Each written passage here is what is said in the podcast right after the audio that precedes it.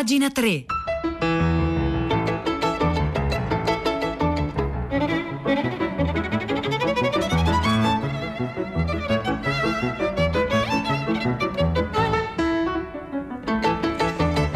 Buongiorno, un caro saluto da Edoardo Camurri e benvenuti a questa nuova puntata di Pagina 3, la nostra rassegna stampa delle pagine culturali dei quotidiani, delle riviste e del web. Oggi è il lunedì 22 marzo, sono le 9:01 e noi iniziamo immediatamente la nostra rassegna stampa andando sul web di Pagina 3. Oltre la diretta e tutta la parte che cura Marzia Coronati, in cui inseriamo articoli che magari non entrano o non sono ancora entrati nella rassegna, quella tradizionale radiofonica, ma che contribuiscono ad allargare lo spettro del nostro racconto. Ecco, vi segnalo oggi 22 marzo è un anno dalla morte di uno dei più grandi scrittori della seconda metà del Novecento italiano, cioè Alberto Arbasino. Allora, inoltre la diretta, qui a Pagina 3 abbiamo anche raccolto un articolo che ricorda la figura di questo gigante assoluto a cui siamo tutti grati e affezionati, Alberto Arbasino.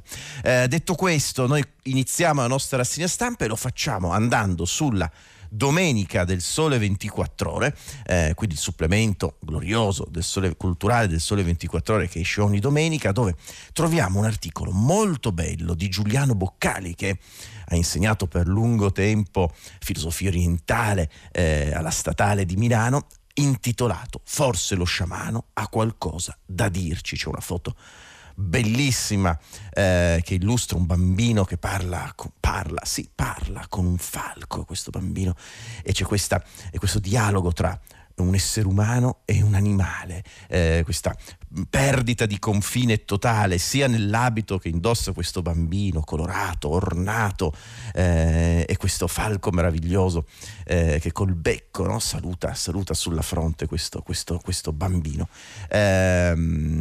Vediamo cosa scrive Giuliano Boccali sulla Domenica del Sole 24 Ore, perché ci parla di sciamanesimo.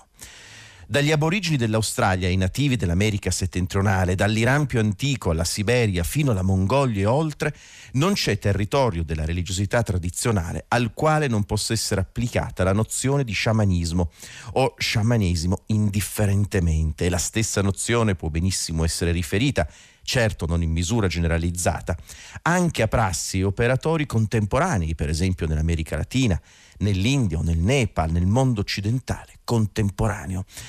Lo sciamanismo è dappertutto, ci dice Giuliano Boccali, che ci parla dello sciamanismo perché recensisce un libro collettivo uscito per Franco Angeli, "Ontologie indigene fra Asia e America", un libro curato da Stefano Beggiora, professore a Ca' Foscari. Appunto, questo libro uscito per Franco Angeli, un libro che raduna saggi di esperti italiani su questo e non solo su questo tema. Di certo, scrive Boccali sulla Domenica del Sole 24 Ore, la spiritualizzazione di tutto il mondo circostante, come la credenza in una connessione reciproca e onnicomprensiva della natura che include l'uomo senza assolutamente assegnargli una posizione di superiorità, costituisce l'aspetto centrale del fenomeno sciamanismo.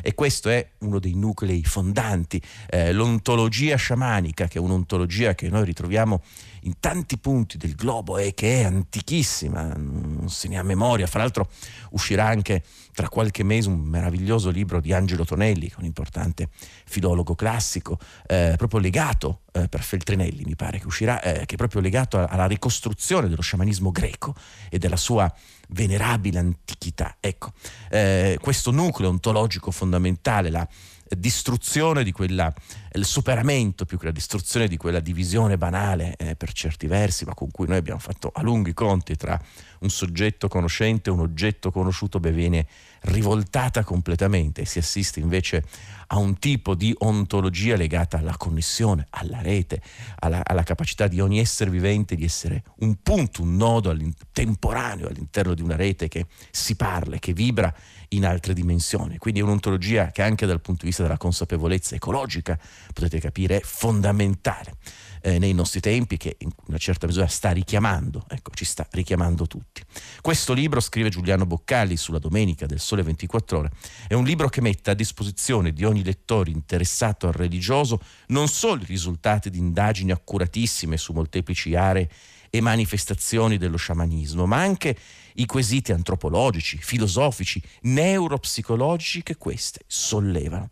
Boccali poi ci ricorda che è ancora avvolto nel mistero l'origine della parola sciamano. Fra le ricchissime tematiche in luce, messe in luce da Cosmo Sciamanico, segnaliamo sul piano storico-linguistico il motivato parere che il termine sciamano sia comparso in Europa nella variante russa samano, della forma tungusa evenchi saman, derivante da una base verbale che indica il sapere. Secondo altri invece questo termine sarebbe un prestito antico e non diretto dal sanscrito sramana, asceta, monaco. Ecco, lo sciamano è in genere un depositario del sapere tradizionale della sua comunità, il custode di miti e leggende.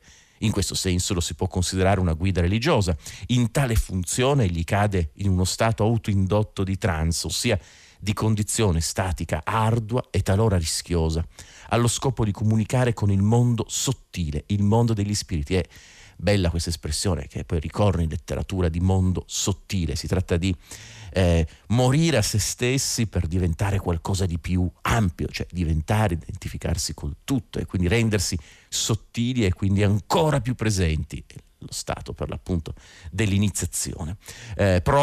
Scrive ancora Giuliano Boccali sulla Domenica del Sole 24 Ore, perché in comunicazione con questa dimensione lo sciamano è in grado di conoscere le cause d'ogni sorta di negatività o malessere, cause d'abitudine considerate sovrannaturali o, così si direbbe, razionalisticamente. Il potere, come se appunto lo sciamanesimo non fosse una forma super di razionalità per certi versi. Il potere sciamanico si acquisisce grazie a un'iniziazione che spesso consiste non solo in una simbolica morte e rinascita, ma in una vera e propria esperienza esoterica di smembramento e ricomposizione del corpo del novizio, che ricorda antichi miti cosmogonici dove la genesi dell'universo strutturato è dovuta al sacrificio di un gigante primordiale. Questo è il mito dello smembramento del Dio, un mito antichissimo. Dioniso, nella tradizione orfica, era smembrato. Dioniso, che è il tutto assoluto, ma nello stesso cristianesimo, no? Gesù, Logos, diventa carne, viene crocifisso, poi resuscita. C'è sempre questa idea della distruzione di quell'unità nel molteplice per poi effettuare il ritorno all'unità stessa. Il percorso è, continua a scrivere Giuliano Boccali sulla Domenica del Sole 24 Ore, per il candidato drammatico e doloroso, ma lo porta a sperimentare e dominare i segreti delle energie che muovono il cosmo. Rientrato dalla condizione della trance, che non è esente da rischi anche mortali, lo sciamano può così fungere da oracolo, interpretando per la comunità passato, presente e futuro, ma soprattutto esercitandolo, sempre in forma gratuita, le sue competenze di guaritore e terapeuta. Fra l'altro esistono studi molto interessanti e molto seri che mostrano come gli sciamani delle foreste amazzonica riescono a sviluppare, per esempio, una visione quasi microscopica delle strutture molecolari delle piante e quindi grazie a questa visione riescono a conoscere le piante e quindi conoscere quali sono i benefici e i malefici che le piante in quello straordinario laboratorio chimico che è l'Amazzonia possono consegnare agli uomini. Straordinario laboratorio chimico che stiamo, ahimè, distruggendo. Ma insomma, avete capito, riniziamo questa mattina Pagina 3 con questo articolo di Boccali sullo sciamanesimo, e la domanda al 335 5634 296 non è che se siamo sciamani o se mai siamo stati sciamani, ci mancherebbe altro, ma la domanda è che cosa avremmo bisogno di trasformare o di cambiare, perché lo sciamanesimo è una trasformazione della realtà totale. E allora il punto è esattamente questo. Diteci al 335 5634 296 che cosa avremmo bisogno di trasformare o di cambiare.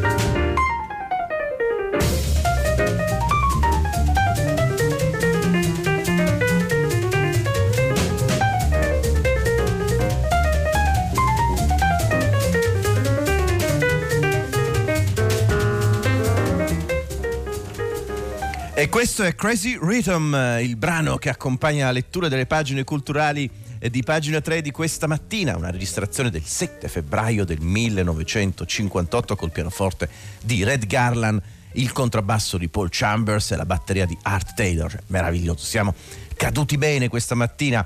Che cosa avremmo bisogno di trasformare, di cambiare? 335 56 34 296. E intanto è arrivato un messaggio di Lorenzo che è bello. Scrive, sarebbe bello essere sciamani e poter parlare con le anatre di Central Park e chiedere come si interrogavano sul giovane Holden. Questo forse è l'unico modo per accedere alla mente delle anatre raccontate da Salinger nel giovane Holden. Grande Lorenzo. Pietro del Soldà, buongiorno, sei collegato? Ci sono, Edoardo, buongiorno a te, le ascoltatrici e gli ascoltatori di Pagina 3. Allora, noi questa mattina ci concentriamo su due paesi... Sì, andiamo nello stesso tempo in Turchia e in Polonia, perché tira davvero una brutta aria, soprattutto per donne, comunità LGBT. Anna da Treviso ha chiuso il filo diretto di prima pagina con Annalisa Cuzzocrea, ricordandoci due notizie a cui forse bisognerebbe dare più spazio: il ritiro della Turchia dalla Convenzione di Istanbul sulla violenza contro le donne, che ha scatenato molte proteste in alcune città turche, e poi più vicino a noi, molto più vicino a noi, nel cuore dell'Europa, in Polonia, dove la morsa contro, da un lato, i diritti delle donne, sull'aborto c'è una battaglia molto dura, ma anche contro le comunità LGBT in quel paese, sollevano grandi interrogativi. C'è il fattore religioso in entrambi i casi che porta a queste svolte repressive, reazionarie, e sembra proprio, dice Anna da Treviso, un attacco, soprattutto quello che accade dentro l'Europa, in Polonia, al cuore della cultura europea, della nostra storia. Dobbiamo dunque parlarne dando voce a quei paesi e poi ragionandoci insieme, agli ascoltatori innanzitutto, quindi iscriveteci, partecipate dalle 10 in diretta. A te, Edoardo. Grazie Pietro del Soldà, buon lavoro a te e a tutte le redazioni di tutta la città ne parla. Noi continuiamo la nostra rassegna stampa. Oggi il punto, l'abbiamo detto, è che cosa avremmo bisogno di trasformare, di cambiare. 335 5634 296 per dircelo. Ecco, a proposito di trasformazione, di cambiamento, sappiamo che i grandi simboli della trasformazione sono i simboli alchemici. Carl Gustav Jung, il grande psicoanalista del Novecento, ha lavorato molto sull'alchimia, e oggi su doppiozero.com troviamo un articolo di Moreno Montanari che parla proprio di questo, la metafora viva dell'alchimia. Recensisce un libro intitolato Jung e la metafora viva dell'alchimia, pubblicato per Moretti e Vitali, curato da Simona Massaope, Arrigo Rossi e Marta Tibaldi, con molti contributi: Stefano Carta, Clementina Pavoni e Nicole Iannigro. È appunto un libro che fa il punto sul grande lavoro di Carl Gustav Jung sull'alchimia.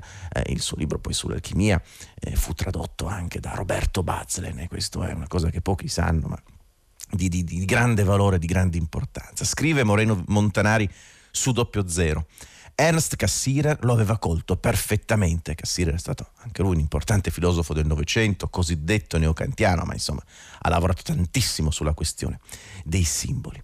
L'essere umano non è un animale razionale, ma un animale simbolico. Per noi, cioè, non è in alcun modo possibile accedere al reale senza l'intermediazione del simbolico, che ne organizza l'esperienza. E che i simboli sono... come dire, è una specie di... sono sciamanici. Il simbolo svolge una funzione perfettamente sciamanica, come per certi versi anche certa psicanalisi nel Novecento ha svolto una funzione sciamanica. Ma che succede se proprio la più peculiare delle nostre caratteristiche si atrofizza, si chiede Moreno Montanari su doppiozero.com, sino a farci temere di vivere in un mondo caratterizzato da un analfabetismo simbolico, figlio di una sempre più diffusa e pericolosa tendenza alla letteralizzazione? Si tratta di una condizione più volte denunciata da James Hillman, che invocava come antidoto il recupero della visione alchemica, nella quale Jung riconosceva una protopsicologia del profondo. James Hillman, anche lui, è stato un importante psicoanalista di scuola junghiana del Novecento, ha pubblicato fra l'altro poi in Italia, tradotto da Delfi, un libro molto bello intitolato La psicologia alchemica. ma insomma Montanari ci parla di questo libro uscito per Moretti e Vitali e a un certo punto, entrando dentro questo libro, ci racconta alcuni elementi. Interessante risulta la rilettura che Stefano Carta offre della fase alchemica dell'Anigredo, quindi la prima fase del processo alchemico, come stato di psicologico di profonda sofferenza, angoscia, che può preludere, Deo concedente, a una rinascita psichica che tuttavia non è guadagnata per sottrazione del negativo, ma piuttosto attraverso la sua integrazione nel rinvenimento del senso tragico dell'esistenza, nel significato nicciano del termine. Per l'appunto la parte nera, la morte, quel momento in cui lo sciamano muore per poi rinascere, quello è il passaggio, il primo passo del processo alchemico di trasformazione, di cambiamento, che l'Anigredo, saper guardare in faccia il negativo, insomma, per dirla con Hegel, e affrontarlo. Quindi contro l'aberrazione del moderno DSM quinto, che persegue l'ideale di una cura a ogni costo della depressione, l'alchimia vede nell'Anigredo una fase certamente dolorosa, può essere anche mortale, ma straordinariamente feconda, che può corrispondere allo stato in cui l'esperienza della vita unilateralmente affogata e imprigionata nel suo aspetto materiale coglie l'insensatezza, l'illusorietà e la limitatezza della propria condizione. Insomma, dovremmo trasformarci tutti in Penteo, il re di Tebe, delle Baccanti, accogliere Dioniso, sapendo che verremmo lacerati, distrutti, smembrati nel rito bacchico che attraversa questo momento fondamentale di trasformazione. Quindi che cosa avremmo bisogno di trasformare, di cambiare? 335 5634 296. Molti messaggi stanno arrivando. Nell'era di internet dovremmo cambiare il sistema di amministrazione delle nazioni a livello di singola nazione e a livello globale. Questo è uno dei messaggi che sono arrivati qui a Pagina 3.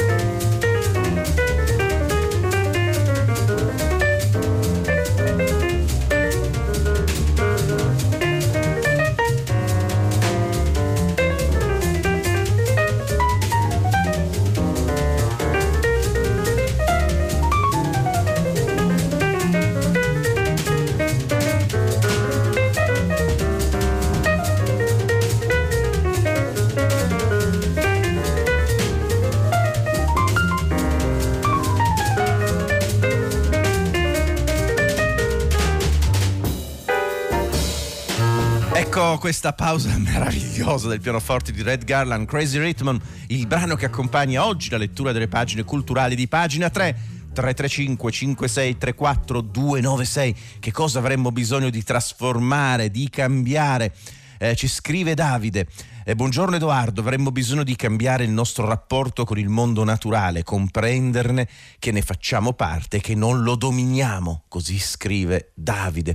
Dobbiamo toccare la terra con le mani ad occhi chiusi e sentire, dobbiamo fare più silenzio per sentire di più, toccare la natura, dobbiamo trasformare noi, diventare più sottili per percepire gli strati più sottili, ci scrive un'ascoltatrice o un ascoltatore che giustamente recupera il termine della sottigliezza, dell'ontologia del sottile, che innervava l'articolo di Giuliano Boccali a proposito dello sciamanesimo. Allora noi continuiamo la nostra rassegna stampa provando a diventare sempre più sottili. E allora, se andate su minimetmoraglia.it trovate un'intervista preziosissima recuperata da Vanni Santoni nei giorni scorsi, che uscì nel numero 21 di Altrove, la rivista della Società Italiana per lo Studio degli Stati di Coscienza, un'intervista del 1984, ma poi pubblicata in Italia nel 2002, praticamente andata perduta, insomma non esistevano. Vanni Santoni è riuscito a pubblicare tutta su minimetmoraglia.it, ed è un'intervista tra Stanislav Grof, che è un importante psichiatra boemo, i suoi studi sono davvero decisivi per la psichiatria, ma anche per la psicoanalisi, è Albert Hofmann, che è uno dei più grandi chimici del Novecento, un chimico che avrebbe potuto vincere il premio Nobel, che è stato conosciuto per essere lo scopritore dell'LSD, quindi di una sostanza che produrrebbe un effetto sciamanico di trasformazione e di cambiamento. Penso al libro di Michael Pollan, Come cambiare la tua mente, dove si parla ovviamente a lungo del padre dell'LSD. Introduce Grof questa lunghissima intervista, che vi invito poi di leggere interamente, la linkeremo sul sito di Pagina 3. Il bambino prodigio, cioè l'LSD, divenne un bambino difficile. Questo capitolo straordinariamente promettente della psicologia e della psichiatria fu drasticamente interrotto dall'autosperimentazione incontrollata, dalla repressione attraverso provvedimenti amministrativi, legislativi, politici, dalle voci infondate sui presunti danni e dall'abuso che ne fecero l'esercito e i servizi segreti. Sono però fermamente convinto, scriveva Stanislav Grof, che questo capitolo sia ben lungi dall'essere concluso. A prescindere dal fatto che la ricerca e la terapia con l'LSD vengano meno riprese nella società moderna, le scoperte rese possibili dagli psichedelici hanno profonde implicazioni rivoluzionarie per la nostra comprensione della psiche, della natura umana e della natura della realtà. Queste nuove intuizioni sono destinate a restare un importante elemento della visione che il mondo scientifico si sta configurando per il futuro. Così introduce Stanislav Grof questa lunga, bella, interessante intervista ad Albert Hofmann.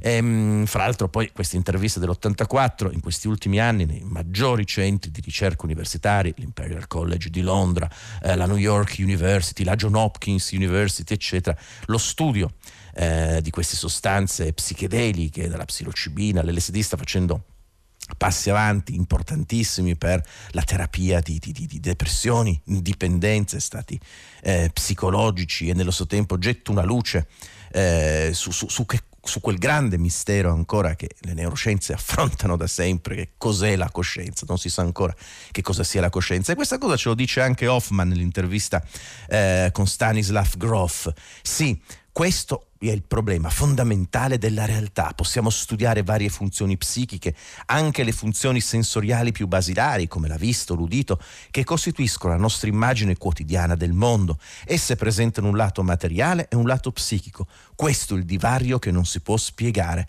e non si può spiegare per l'appunto il rapporto tra mente e cervello, cioè tra il nostro lato cosciente, autocosciente, i nostri pensieri, i nostri desideri, il nostro esercizio della libertà, e il fatto che sorga da uno strato materiale, quindi fisicamente determinato. Ci sono molte cose interessanti. C'è Hofmann che concorda con la tesi del grande scrittore Aldous Huxley, secondo cui nelle sedute psichedeliche, dice Hofmann a Grof, le funzioni cerebrali si ampliano. In genere disponiamo di una capacità limitata di elaborare gli stimoli che riceviamo dal mondo esterno sotto forma di impulsi ottici, acustici, tattili e così via. Abbiamo una capacità limitata di trasferire queste informazioni in modo che possano raggiungere la coscienza.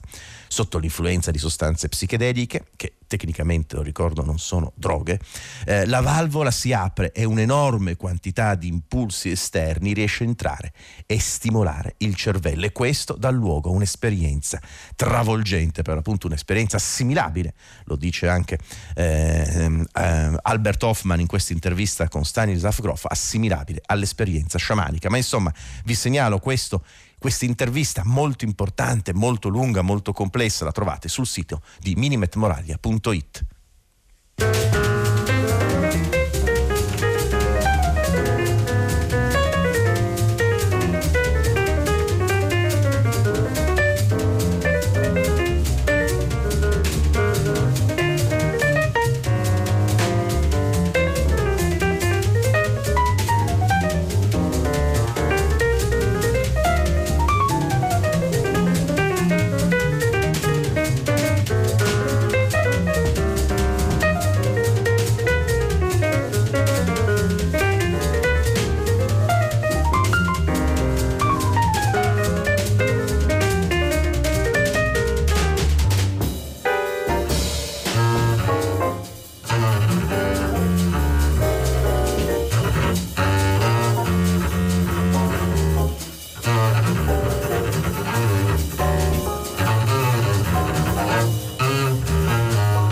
Ecco il contrabbasso di Paul Chambers, qui suonato con l'archetto, no? Che accompagna il pianoforte di Red Garland insieme alla batteria di Art Taylor in questo Crazy Rhythm, un brano del 1958 che sta accompagnando la lettura delle pagine culturali di Pagina 3. 335 56 34 296, che cosa avremmo bisogno di trasformare, di cambiare. Maria Cristina, dovremmo cambiare il nostro rapporto con gli animali, non sono nostra proprietà e non abbiamo il diritto di massacrarli. Giustissimo, questa è una visione perfettamente sciamanica, quella di Maria Cristina. Manu ci dice: dovremmo non soltanto cambiare, e ci manca, ma abolire il patriarcato persistente, così ci scrive giustamente Manu. E poi molti altri messaggi.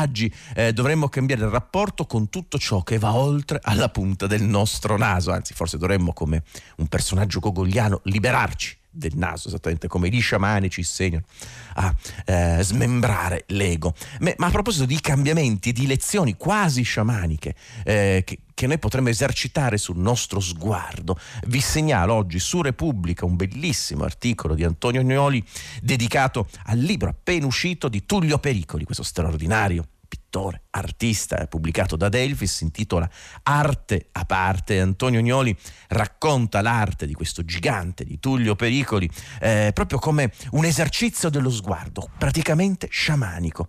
Chiudo con un senso di ammirazione, scrive Antonio Agnoli su Repubblica, il nuovo libro di Tullio Pericoli, e mi rendo conto che per parlarne occorrerebbero soprattutto parole semplici come semplice e prezioso e il modo che ha di esprimersi e di raccontare. Ecco per esempio le tre righe finali di Arte a parte, ricordiamolo, pubblicato da Delfi: nell'essenziale c'è tutto il suo mondo. Vediamo cosa dice Tullio Pericoli e perché ha senso ed è importante all'interno della puntata di oggi di Pagina 3. Non dipingo paesaggi per fare paesaggi, li dipingo soprattutto per il piacere di dipingere e di fare un quadro dopo l'altro. Ecco, essere rapiti, portati fuori, spinti dal proprio demone, no? In questa riproduzione dei paesaggi. Tutto questo con quella spontaneità, quella felicità, appunto la parola chiave è felicità, perché la felicità di Tullio Pericoli, in questo caso scrive Antonio Agnoli su Repubblica, richiama l'ispirazione. Ma che cos'è questo stato d'animo impalpabile che tutti credono di conoscere, ma nessuno in realtà sa che cosa sia? Solo parlarne ci fa sentire un po' ridicoli e pomposi, però esiste, ci avverte Pericoli, come esistono le idee, le intuizioni e un'infinità di altre cose che non sappiamo e non sapremo mai esprimere. Possiamo però sfiorarla con l'immaginazione, intuirla nel dettaglio di un volto o nell'ombra di un paesaggio dipinto. Anche qui una parola chiave è immaginazione. Abbiamo visto con l'alchimia junghiana i simboli sono il prodotto dell'immaginazione. Nell'immaginazione c'è un incontro fra il cielo dell'astrazione e la terra della percezione, e lì significato e significante collidono per qualche istante. Tullio Pericoli, il lavoro di qualunque artista è per l'appunto quello di abitare il regno magico dell'immaginazione, che per certi versi è lo stesso regno sciamanico che abbiamo indagato questa mattina a Pagina 3. Allora, insieme a Danilo Solidani alla console, Marzia Coronati in redazione, Cristiana Castellotti, Maria Chiara Beraneca alla cura e alla regia, vi ringraziamo per aver seguito Pagina 3. Vi do appuntamento con me, con Edoardo Camurri, domani mattina alle 9 come sempre. Grazie.